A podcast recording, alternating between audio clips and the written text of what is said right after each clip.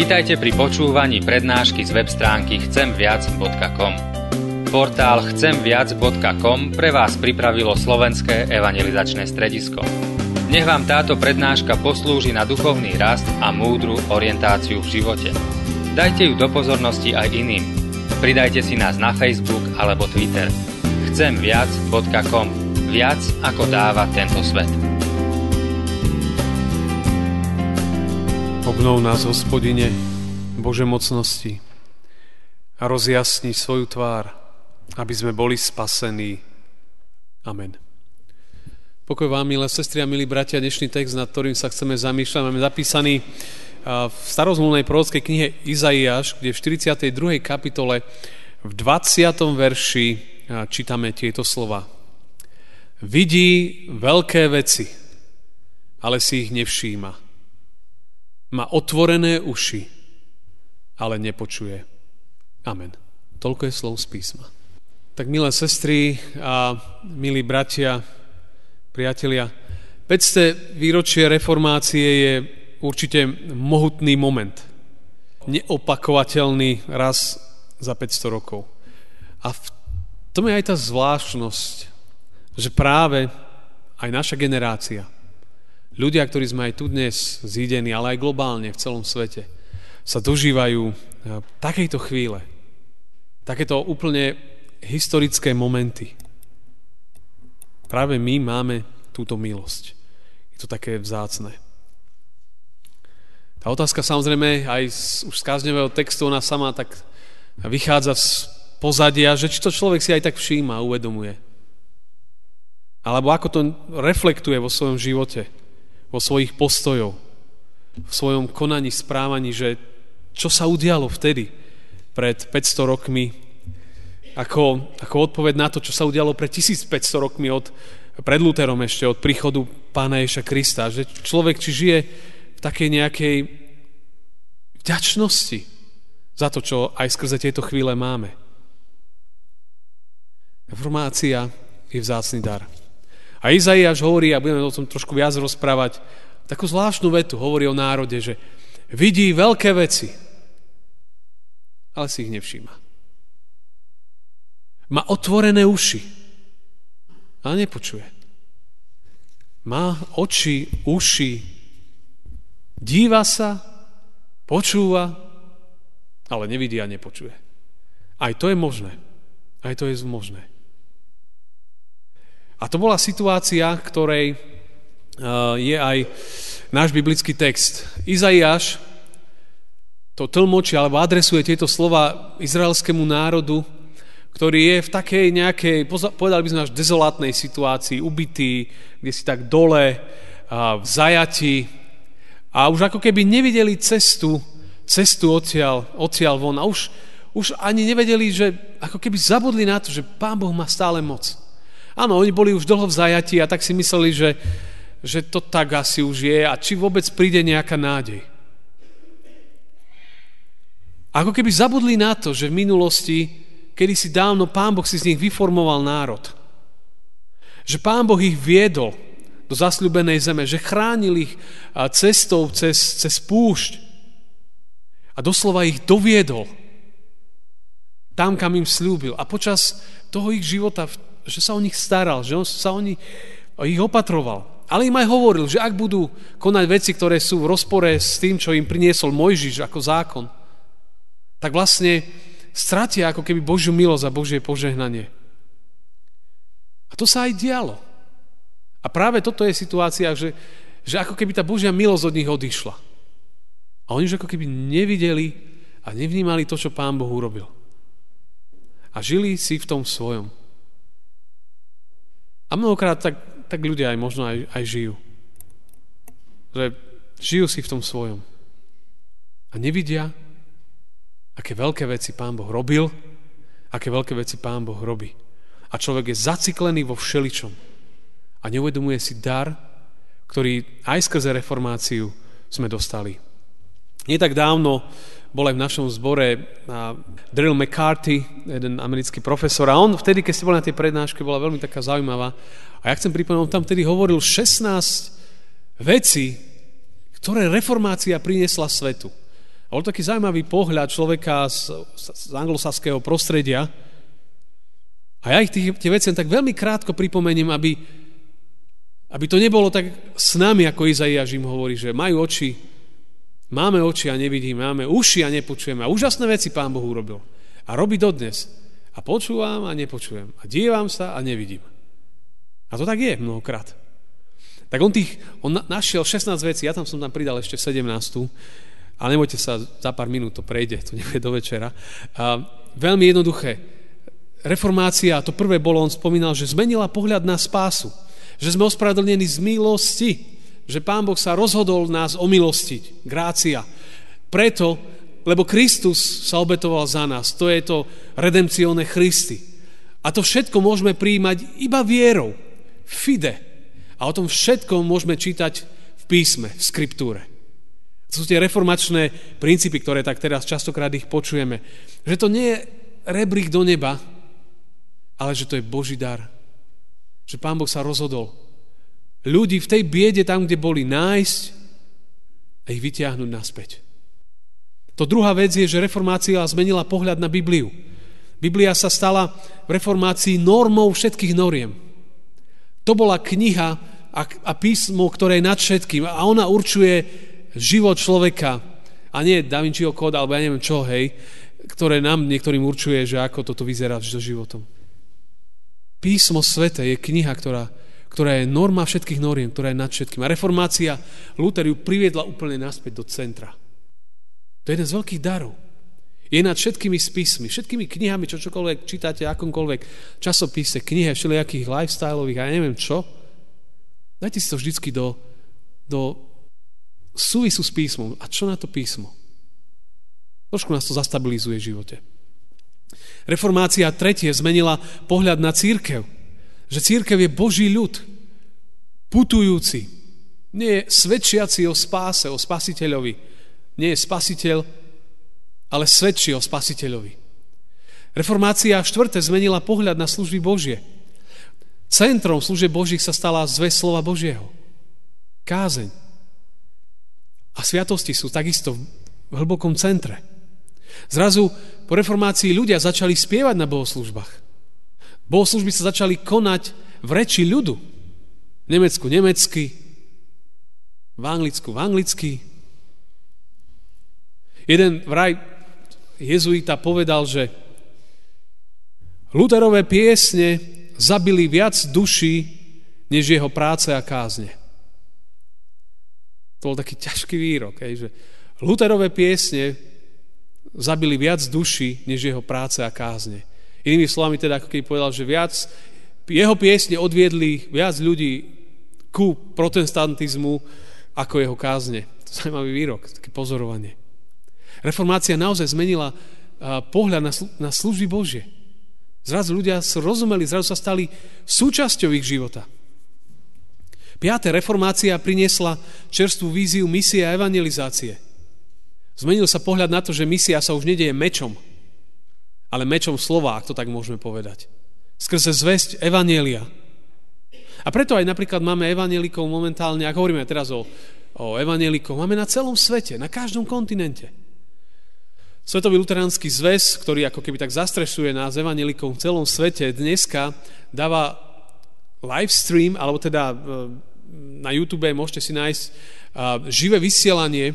Bohoslúžie prenášajú o 11:00 viem, že z Dánska, o 12:00 z Tanzánie, o 2:00 ekumenický prenos zo Švajčiarska, o 4:00 z Nemecka, o 5:00 z Maďarska, o 7:00 večer z Hongkongu, o 9:00 z Ameriky, o 10:30 z Argentíny.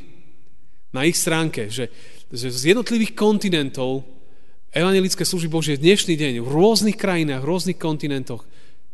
A to je aj dôsledok misie, dôsledok reformácie. 6. reformácia pomohla formovať sa lokálnym jazykom skrze preklady Biblie. To, že Luther, to je známe, preložil Bibliu do nemčiny. Nový zákon, starú zmluvu pomohol formovať základy nemeckého jazyka. Kráľická Biblia a ďalšie, King James Version v Anglicku, formovali národné reči. 7. reformácia podnietila globálnu transformáciu vzdelávania. Reformácia začala na univerzitách, v prostredí univerzit. reformácia vznikali školy. Začali sa vzdelávať dievčatá. Luther chcel, aby každé mesto malo knižnicu. Reformácia podnetila zmenu vo vzdelávaní. Vzdelávanie prišlo pre všetkých. Po 8. reformácia zmenila pohľad na sveté a svetské. Dovtedy to tak nejak bolo rozdelené na sekulárny a svetský svet. Teda sekulárny a svätý svet. Hej, omša, bohoslužba, dávanie, podpora druhých, to bolo také sveté. Práca, podnikanie, to bolo také nesveté. A tá reformácia povedala, hej, svetosť môžeme priniesť do každej oblasti nášho života, aj do práce, tam, kde sme. Pánu Bohu, to nie je nesveté pracovať, podnikať. To je to ďalšie, zároveň 9. reformácia zmenila pohľad na prácu. Dovtedy to tak bolo, práca v kláštore bola duchovná, práca na poli bola neduchovná. Reformácia to tak však zmenila. Pána Boha môžeme osláviť aj prácou mimo kostola. Vo firme, v rodine. To, že som matka, tým možno môžem osláviť niekedy Pána Boha viac ako farár. 10. reformácia zmenila pohľad na peniaze. Zarábať peniaze nie je hriech. Luther aj povedal, že zarábať peniaze je dobrá vec, pretože nám Biblia aj hovorí, že máme pracovať, máme zarábať aj preto, aby sme sa postarali o rodinu a vedeli dávať. Hej, že nie je nejaké také, že iba egoistické hrábať pre seba ako sisel, ale reformácia učila štedrému životu. Áno, zarobiť, postarať sa o svojich najbližších a vedieť dať. Postarať sa o tých, ktorí nemajú. 11. reformácia povýšila človeka individuálne. Zvýšila hodnotu človeka. Toto pomohlo k ľudským právam. Každý človek je rovný pred Bohom. Každý človek je stvorený Pánom Bohom. Má svoje práva. 12. reformácia položila základy pre demokraciu, občiansku slobodu. Sme stvorení Bohom, preto si zaslúžime slobodu. Sme však hriešni, preto potrebujeme vlády, ktoré budú aj kontrolované. Aby tu nebola bezbrehosť, pretože zároveň sme aj hriešni. A preto potrebujeme aj tieto veci.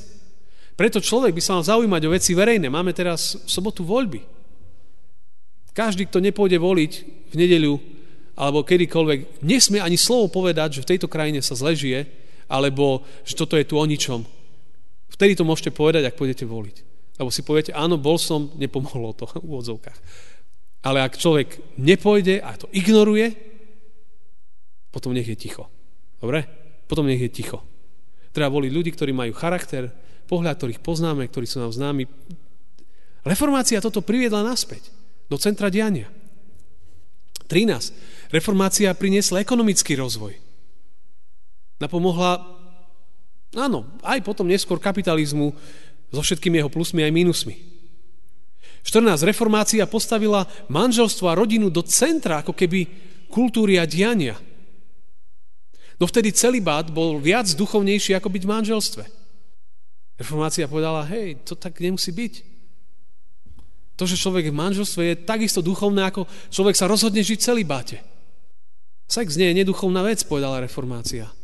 Luther mal 6 detí za 10 rokov. Posledné, keď mal 51. 15. reformácia pozdvihla status žien. Ženy mohli čítať konečne Bibliu. Luther chcel, aby dievčatá sa vzdelávali. Mali školy. Ženy začali spievať v kostoloch. Dneska už to iba oni robia. Možno aj prvýkrát od vzniku cirkvi. 16. reformácia pozdvihla vedu. Doslova explodovala veda po reformácii. 17. a to som pridal ja, všeobecné kňazstvo pokrstených veriacich, že ľudia majú dary a talenty a majú nimi slúžiť na všeobecný prospech. Na všeobecný prospech. Cirkvi alebo aj spoločnosti. Nezahrabaní sami v sebe. A to hovoríme, rozumiete, 17 globálnych rozmerov. A môžeme hovoriť o našej krajine, môžeme hovoriť o Žiline. Vznikol tu cirkevný zbor okolo roku 1540. Bola tu slávna Žilinská synoda, ktorá pomohla usporiadať pomery a nastaviť, ako bude evangelická cirkev fungovať. Či tu bola Dadanová tlačiareň, či tu bola škola, či tu boli osobnosti ako Krman, Ruppelt a ďalší. Zajtra sa prejdeme podvečer po cintoríne a navštívime viaceré osobnosti, ktoré tu boli. Hej, človek, ani ja som o nich mnohé veci nevedel. Milec, Bacher, Kohut, Kovač a tak ďalej. Myslím, že Milec rozbiehal bohoslúžby, evangelíci, keď sa vrátili po exile, keď boli pod správou Súľova, keď tu začali bohoslúžby, tak začali u neho doma. Dal svoj dom na to, aby tam začali bohoslúžby evangelické. Tu v Žiline. To nie je len tak. A môžeme hovoriť o Slovensku, Turzo, Štúr, Hurban, Hoďa, Viezoslav, Štefánik. A mohli by sme tu menovať zástupy osobností, ktoré sú deťmi reformácie, reformačného hnutia. A tak znovu sa pýtam sám seba a nás všetkých. Nevidíme to? Nevidíme, čo reformácia priniesla, aké je to dielo? Izaiáš hovorí o Izraelcoch: vidí a nevidí. Počúva a nepočúva, aké veľké veci Pán Boh urobil. Čítal som v trende, bol taký článok, že nikdy sa na tomto svete nežilo lepšie ako teraz. Teda okrem doby, keď bolo mlieko za 2 koruny. Ale nikdy sa nežilo v úvodzovkách naozaj lepšie ako teraz. A nám sa to zdá, že svet je rozvrátený. Štúdie hovoria, že priatelia, omyl, nikdy nebolo lepšie ako teraz. To je zvláštne, nie? Človek tomu ani nechcel veriť. A tak si mnohokrát žijeme a človek hovie v tom, že zle to je všetko, že celý ten svet sa nejak blbozne ide, funguje. Áno. Človek, keď je zahľadený do seba, ani slnko svietiace nevidí, vtáčiky nepočuje spievať, lebo je ponorený do svojich trápení. A v reformáciu sa mu oslavovať nechce, alebo ďakovať Pánu Bohu za to, čo sa udialo. V jednom zbore na východnom Slovensku som videl, koncom augusta mali už v informačnom liste letak. 31. októbra služby Božie budú ráno o 9:00. Všetci, ktorí robíte, berte si dovolenku. Tak ja som také niečo tu neurobil, máme služby Božie, lebo musíme ísť popoludní do Bratislavy, ale tak neviem, čo by to urobilo, taký oznám tu na. Hej, ale kebyže zobrať si dovolenku do Malej Fatry, jojoj. A tak ďalej, a tak ďalej. A text vrcholí tým, že nakoniec im Izaiáš hovorí o posolstve nádej a života. Že Pán Boh milosrdný je a ľútostivý, zhovievavý a bohatý v milosti. Nebude sa ustavične prieť, nebude sa naveky hnevať. To hovorí, to je Žalm 103. A Pán Boh, keď sa díval na tých Izraelcov, ktorí tam ohkali a krochkali a boli nešťastní, tak vlastne im povedal tak dosť a dáva im cestu nádeje. Dvíha tých ľudí do života. Dáva im svetlo. Že príde doba slobody a nádeje. A my vieme, preto som spieval aj to evanjelium spred oltára, ktoré nám vierozvestci prekladali jeho úvod.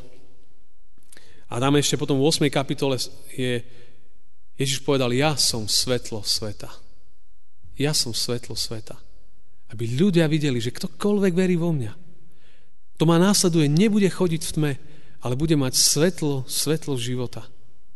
Luther, keď tak sa hovorí, traduje, keď čítal ten text, ktorý som vám čítal, epištolíc k Rímanom 1:16-17, tak sa traduje o tom, že, a tu je ten citát vraj jeho, keď čítal tieto slova, nad nimi premýšľal. Tu som pocítil, že som znovu zrodený skrz na skrz a vstúpil som cez otvorené dvere do samotného raja. Tu sa mi zjavila úplne nová tvár písma. Zrazu uvidel písmo, nielen ako milú knihu, ktorú dám na úroveň Koránu a Bhagavatídy a Paula Johnsona a Johna Grishama, hej, ale že je to kniha, ktorá je nad všetky knihy. Luther hovorí, že ja keď som to pochopil, mne sa otvorili oči viery a svet som začal vidieť úplne inak. Lebo písmo nám otvára oči. Otvára oči. A zrazu človek môže vidieť viac, ako videl. Izraelci boli v takej biede a Pán Boh im poslal proroka, aby im povedal, že je tu nádej. Pred 500 rokmi to nebolo jednoduché. Ale Pán Boh poslal ľudí, ktorí povedali, že je tu nádej. A Pán Boh dodnes posiela ľudí, aby sme neboli úplne dole, kde si dobití životom, lebo život nie je jednoduchý. To je pravda, to všetci vieme. Ale že by sme mali nádej v Ježišovi Kristovi, ktorý je svetlo, ktorý nám dáva silu, ktorý nás dvíha do nového života. Ale jediná cesta, ako toto všetko zažiť, je to, čo som aj v nedeľu hovoril, je cesta pokánia. Pokánie čínte a verte v evanjelium. To znamená, že človek musí povedať: Pane, odpusť mi, že ani slnko svietiace nevidím, lebo tak mi oslepuje oči. Nepočujem ani vtáčiky spievať. Nevidím, čo sa udialo pred 500 rokmi, lebo moje srdce a moje svedomie je obťažené, ja neviem čím. A to treba povedať dosť. Dosť. A povedať: Pane Ježišu, otvor mi moje oči, aby som uvidel to, čo si Ty urobil. Aby som mal silu žiť život, ktorý sa Tebe páči a ktorý je na požehnanie ľuďom. Lebo taký Pán Boh chce od nás.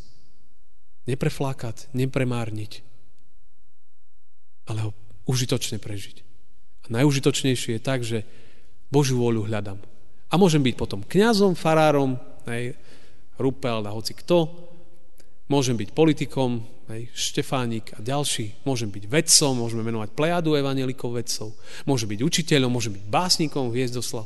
Môžem. Tam, kde som, tam môžem. Ale musím niečo s tým urobiť. A k tomu nás reformácia volá. Tak ak je nejaký odkaz do budúcnosti, tak možno aj čas z neho som povedal. Amen. Stížme sa chvíľočku, tak možno premýšľajúc, čo tieto slova znamenajú pre nás. Potom ja sa budem modliť.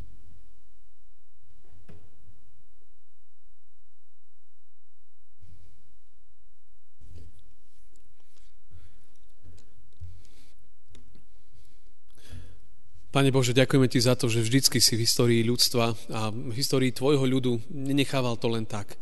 Áno, mnohokrát to bolo, Pane, že hriechy ľudí doviedli, kam doviedli. Ale že vždycky platí, že Ty si vždy ponúkol cestu. Že nakoniec si sa zľutoval a si ponúkol cestu nádeje a života. Ďakujeme, že reformácia je práve jeden z týchto veľkých odkazov. Práve jeden z týchto veľkých odkazov, ktorý nám hovorí o tom, čo si Ty, Pane, urobil a robil. Tak ja sa tak len modlím, Pane, aby každý tam, kde sme vlastne, sme Ti boli verní. Aby sme neboli iba jedna tlupa neveriacich negatívnych ľudí. Ale aby sme boli ľudia, ktorí majú nádej, lebo vedia, v koho uverili a žijú v tejto nádeji v tomto svete. Pane, tak sa znovu tak kladáme do Tvojich rúk, modlíme sa za nás, modlíme sa za Žilinu, za cirkev, za spoločnosť, za vládu, za voľby, za všetko, čo nás čaká, za dnešný deň, za mnohé veci, ktoré prídu, očakávané či neočakávané.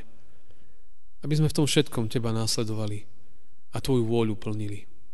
Pane, buď nám milostivý a príjmi našu spoločnú modlitbu. Otče náš, ktorý si v nebesiach, posväť sa meno Tvoje, príď kráľovstvo Tvoje, buď vôľa Tvoja, ako v nebi, tak i na zemi. Chlieb náš každodenný daj nám dnes a odpúsť nám viny naše, ako aj my odpúšťame vinníkom svojim. I neuved nás do pokušenia, ale zbav nás zlého, lebo Tvoje je kráľovstvo i moc i sláva na veky. Sláva Bohu Otcu i Synu i Duchu Svetému, ako bola na počiatku, i teraz, i vždycky, i na veky vekov. Amen.